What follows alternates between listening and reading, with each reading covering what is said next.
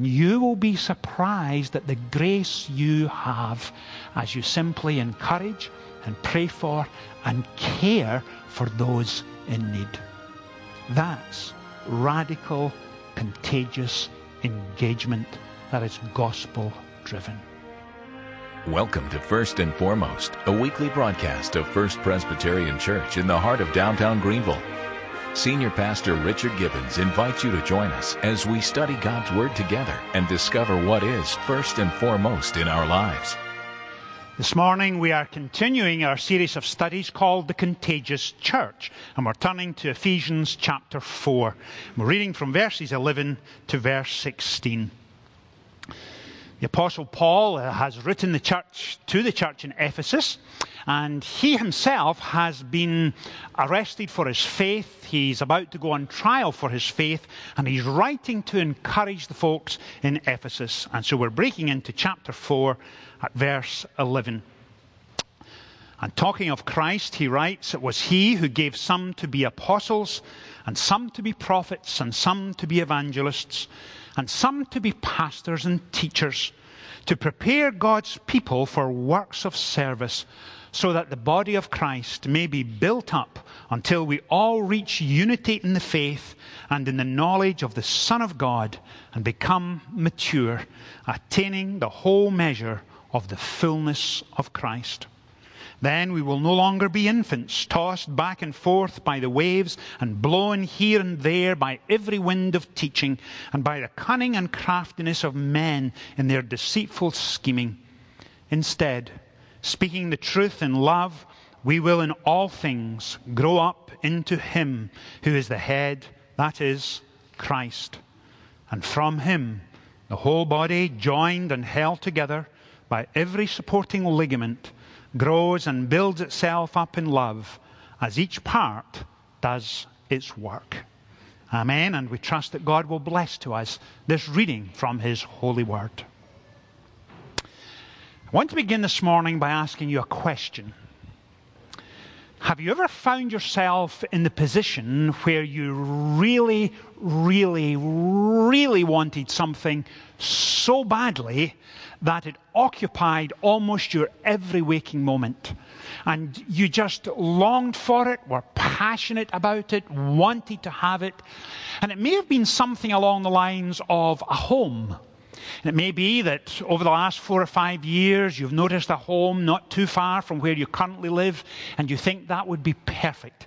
It's the right size, the right number of bedrooms, the right size of garden. It's in the right school area for the children. If I was driving to work, each morning, it would be so much easier to get on the main highway than where I currently am. I would just love to have that home. And when the home comes up for sale, you realize that you just can't afford it.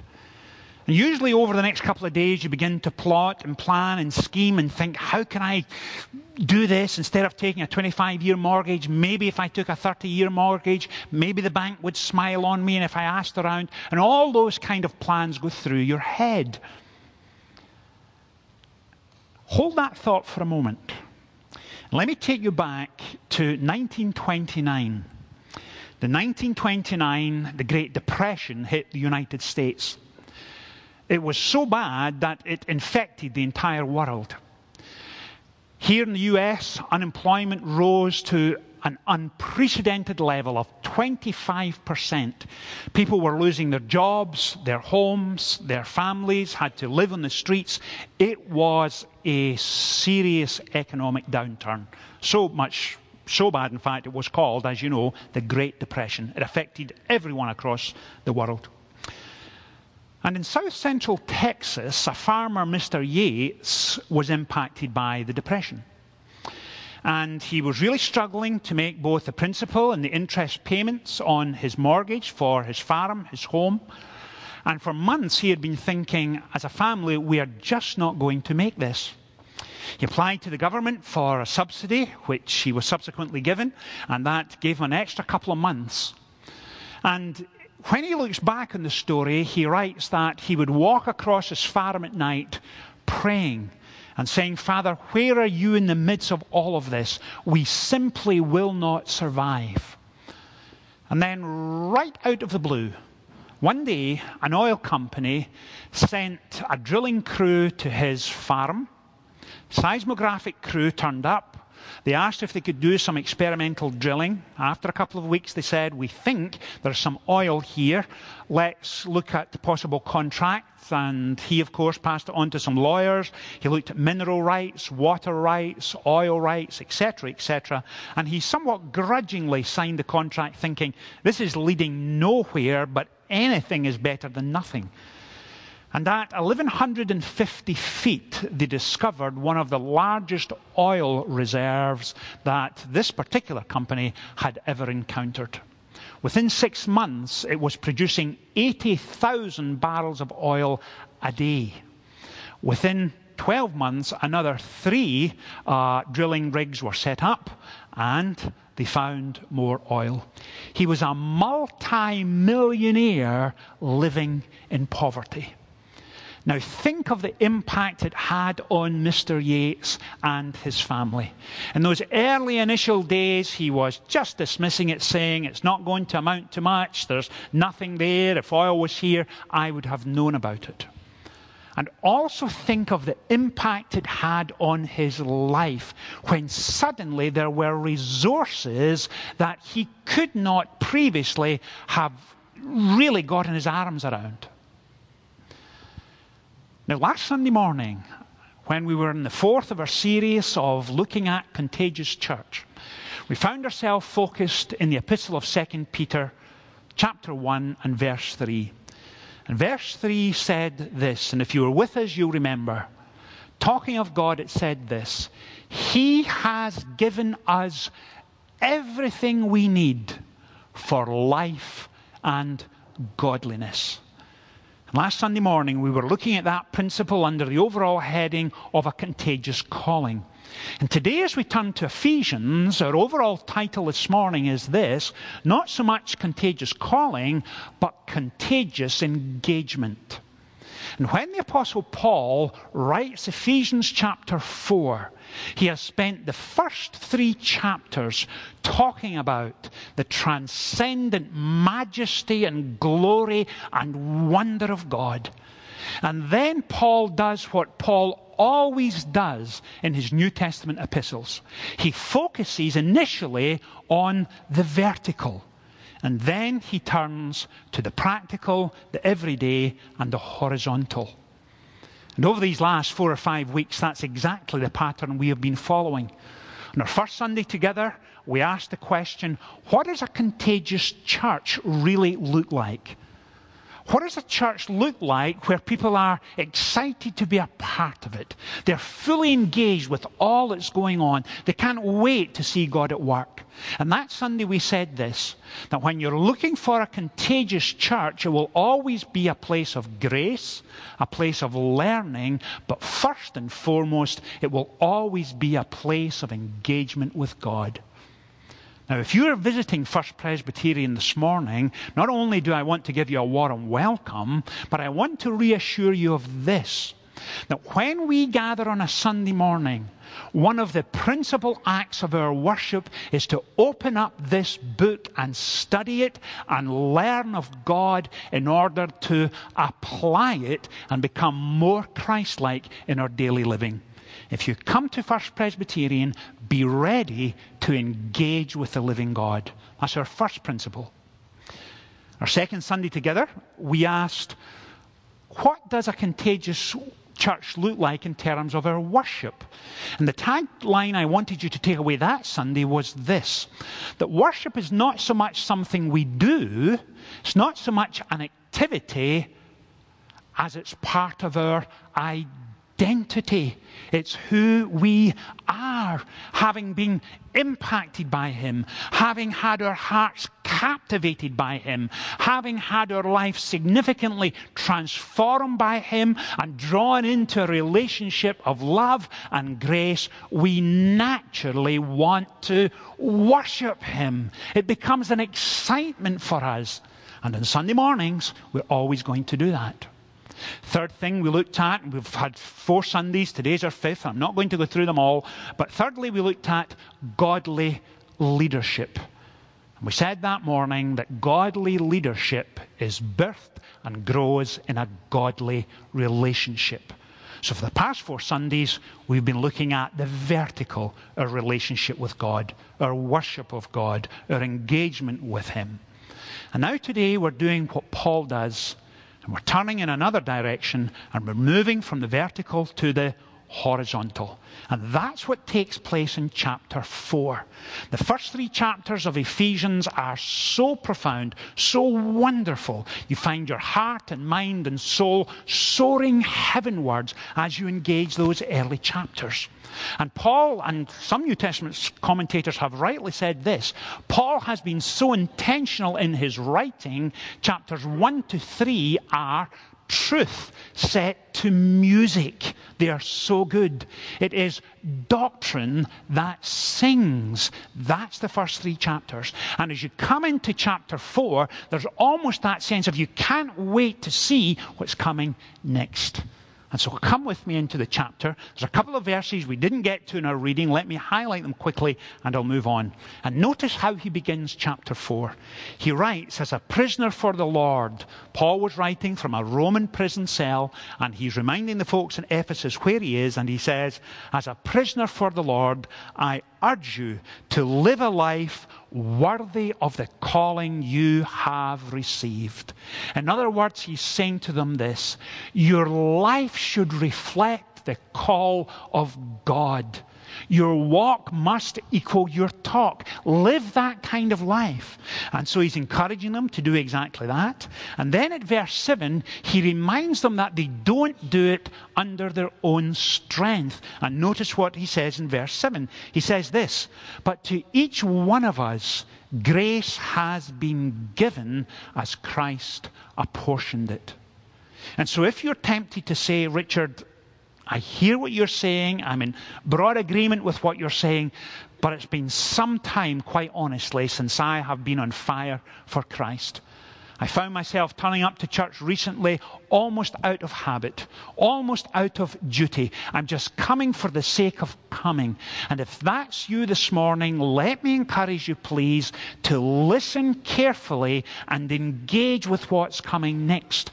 Because here is Paul saying to you and the folks back in Ephesus and to everyone this morning, He has given you the grace you need to live for Him. He's saying to them, spiritually speaking, you are a multi millionaire. Remember Peter last week? He has given us everything we need for life and godliness. And if you remember the last part of the verse that's so important, through our knowledge of Him. And that's where Paul has been in these first three chapters and the early part of chapter 4. And now he takes us a stage, stage further, moving from the vertical to the horizontal. And he writes, verse 12, excuse me, verse 11. It was he, talking of Christ, who gave some to be apostles, some to be prophets, some to be evangelists, and some to pastors and teachers. And he says he has given grace to them to prepare God's people for works of service. And that's our first major point this morning. Why has He given us grace? He has given us grace not simply in drawing us into a relationship with Him, not simply to transform us and renew us and bring us into that intimacy with Him, but He has also given us grace to serve. Some of you coming from a Baptist background will know this phrase you are saved in order to serve. And that's exactly where it comes from this passage. And when Paul writes to prepare God's people, that phrase prepare can also be translated to equip. Look at it again. He has given us grace to equip God's people for works of service.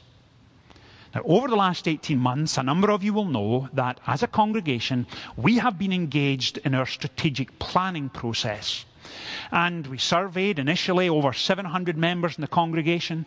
During that time, we've had a strategic planning leadership team in place. We've been building small ad hoc groups who have been developing ministry imperatives and ministry initiatives. And one of the things we've come back to again and again and again is this. The major question that continues to surface is this How do we prepare and equip ourselves to engage in radical, gospel driven personal relationships. Now, hold that thought. Let me give you an illustration to try and shine light on the principle. And it's this if you're a parent, a grandparent, or a great grandparent, there is every possibility that when a new baby came into your family and you held that wee one for the first time and you looked down and smiled and were absolutely had your heart captivated by that wee one. That night before you went to sleep, there is every possibility you prayed for that child. And you probably prayed, Father, thank you for this child. Thank you that I will get the chance to know them and love them. And I ask that you gather them up in your arms of love and grace, hold them close to you. May they come to know you and walk with you and love you and worship you. And the rest of their days, they will know the thrill and excitement of walking with you. And if you are a parent or a grandparent or a great grandparent, you know that you didn't pray that night and then forget about it forever thereafter. But when they changed from liquid soups to solid food, you prayed for them. When they started to walk, you prayed for them. The first time they rode their bicycle and there was no training wheels, you prayed for them. You prayed for them when they went to nursery and then into elementary and then into high school and then off to college. And if you have adult children, you still haven't stopped praying for them, and you never will. Now, that's an illustration of what it means to engage in radical, gospel driven relationships because you do it by caring. You do it by praying. You do it by building a relationship and looking out for them and telling them how much you love them and how much you are proud of them. And then, of course, you say, Is there anything I can do to help? And all of that is wrapped up here in the Apostle Paul's writing. And he's saying to the church at Ephesus, If you are ever to be the contagious church that God longs for you to be, please remember this. He has given you the grace that you need. And He's given you that grace, for verse 12, to equip and prepare God's people for works of service, so that the body of Christ may be built up and grow. And then notice what he adds in verse 13 and 14. Now it's crucial that you get this. So if you've got your Bible, look at it with me. Verse 13, he says, may be built up until we reach unity in the faith and in the knowledge of the Son of God and become mature, attaining the whole measure of the fullness of Christ. And then he takes it a step further and notice what he says in 14. Then we will no longer be infants tossed back and forth by the waves blown here and there by every wind of teaching. And then he jumps down to verse 15. Instead, speaking the truth in love, we will in all things grow up into him who is the head. Now, there is so much packed in there, and that's typical of Paul in Ephesians. Every sentence, every phrase, there is so much there. But the two principles I want to draw out are this maturity and growing in your faith. That's the main emphasis around this passage. He equips us to serve, and when we serve, we grow as we serve. We become mature. That's the point he's making. Now, a week past yesterday, it was Saturday afternoon, It was a pretty miserable and dreary afternoon. It was dull and overcast and very wet. And typically on a Saturday, I get to my desk sometimes 8.15, 8.30, and I work through till the first draft of my sermon is finished. That usually takes around 2.45, 3 o'clock. That's exactly what happened. And I had been pretty intense for the last five or six hours, writing, reading, praying, thinking, reading again, praying again. And at 3 o'clock, I was done, just exhausted. And I thought, well, what can I do to break away for a couple of hours? And across the road from us, and many of you know this, lives a six year old. She's about this height. Her name is Gray. She's the cutest thing in the world. And I text her mum and I said to her, uh, Is Gray coming out to play? And she text back and said, Yeah, she's available. She's been locked in all day. If you can take her, she will just love it. So I went across the road and invited Gray to come over. And earlier in June or July, she'd had her birthday. She turned six. And Ruth and I bought her a DVD of Paddington Bear. It was a new film that had come out at the time. So I said, do you want to come over and we can sit together and watch Paddington because I hadn't seen it and I was desperate to see it. And so she came over. Uh, she had her backpack and all her bits and pieces. Uh, and she came in, took off her Crocs and her jacket and she hung them up in her usual place. And I sat down on the big chair and I kicked it back and put my feet up, and she popped up onto my lap, and we sat there for 90 minutes watching Paddington. And it was just wonderful having that time with her.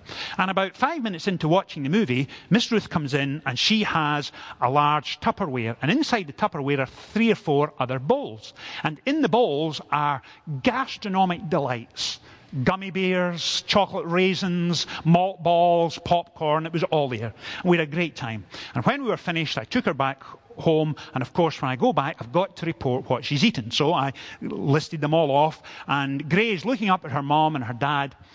And she says, Mom, could Dr. Gibbons come for a sleepover some night?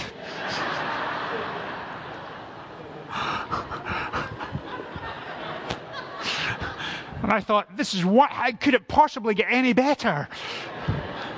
Because at six years old, there was nothing more exciting than having someone come for a sleepover. And her dad kind of looked at her and looked at me and looked back at her and looked at mom, and he came up with a bit of diversion and he said, Well, honey, I'm not sure that Dr. Gibbons would like to come over because he would miss Ruth so much that in the middle of the night he'd want to go back. And so she thought, well, okay. And then I could see the light bulb go on and she said, maybe I could go for a sleepover at Dr. Gibbons' house. now, I'm telling you that story because here was a six year old acting like a six year old. She wasn't behaving as a two year old or a 16 year old, and 16 year olds don't behave like 36 year olds, and 36 year olds don't behave like 16 year olds. Because we know there is the natural growth and development as you mature. And when our children go to school, we will hear parents and grandparents all the time saying they're like little sponges. They're drinking it all in. They're growing so quickly. And that's what Paul is saying here. He's saying when you grow and mature in your faith, it should be the natural outcome of a spiritual income. And that's why he's gone to great pains to say, you have the spiritual income. He's given you all the grace you need. Now, from the vertical, let it flow out to the horizontal. He has equipped you and enabled you for contagious engagement. And what you discover is this that when you begin to serve Him, you grow and you develop your faith. Now, as we bring all of this to a close this morning, let me give you a challenge. And here is the challenge I want you to have and to take home with you today it's this that if we are called to be a contagious church, who have as a priority in our Christian lives to be equipped and prepared for radical, gospel centered personal relationships, maybe this evening, before you go off to sleep, your final prayer for today should be this. Father, enable me, please to see the people you are bringing into my life this week. People who are grieving and hurting and fearful and uncertain. Give me the opportunity just to put my arm around them and tell them I'm thinking of them, I love them, I'm praying for them. Is there anything I can do to help? That's where radical personal investment and engagement with others makes a difference. And that's why it was important in Ephesus. That's why it's important today, because there is no substitute for it. In fact, last Sunday night, and you will have heard me say this, that, in fact, it was two weeks ago now, when I had new members over to my home, I asked them a couple of questions. And I asked them who they are, and what is their background, and do they have children, and so on, and where is their walk with Christ. And I also asked them this question What brought you to First Pres? And usually there's a couple of answers. The number one is this We've come and we've stayed because you spend time in the scriptures on a Sunday morning, and I need my soul nourished and fed, and I want to grow. And then the second part, and I will say, But what brought you in the first place?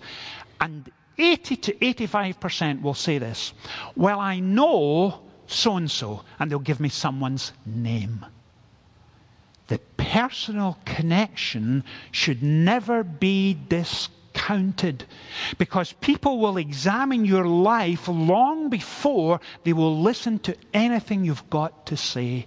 And when you're living a life for Christ, that is contagious engagement. You have first and foremost engaged with Him in the vertical, and now you're reaching out to the horizontal. And please remember this you have everything you need for life and godliness. He has given you the grace. And when you're a little uncertain about reaching out to the guy three doors up who lost his job six months ago and is really struggling, he will appreciate you making the effort. And you may be saying, Richard, I wouldn't know what to say. Or you might say, There's a guy in my office whose wife is terminally ill, and I don't know what to say. I'm just embarrassed and I'm uncertain. Folks, forget all of the embarrassment.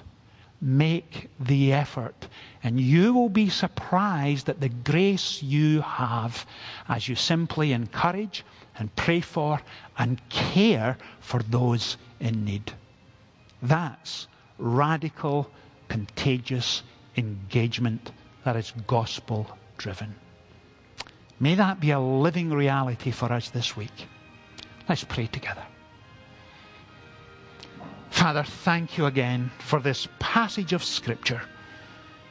It never fails that on a Sunday morning we open up your word and you speak to us and challenge us.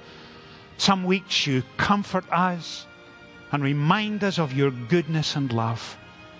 Father, help us, please, in our own circles of influence. Equip us, prepare us to engage in radical, gospel driven, personal relationships where others can see you in us.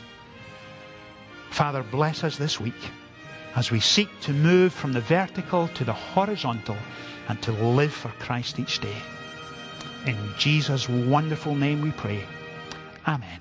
Join us for the First Presbyterian Academy Fall Festival on Friday, October 30th from 5 to 8 in downtown Greenville. Kids in preschool through middle school will enjoy games, inflatables, Zoom Bowl, laser tag, hot dogs, shaved ice by Nomadic View, and much more. There's a silent auction and casserole sale for parents and music by the North Greenville University Bluegrass Band. Admission is free with ticketed activities. For details and directions, visit firstpresgreenville.org or call 864 235 0122.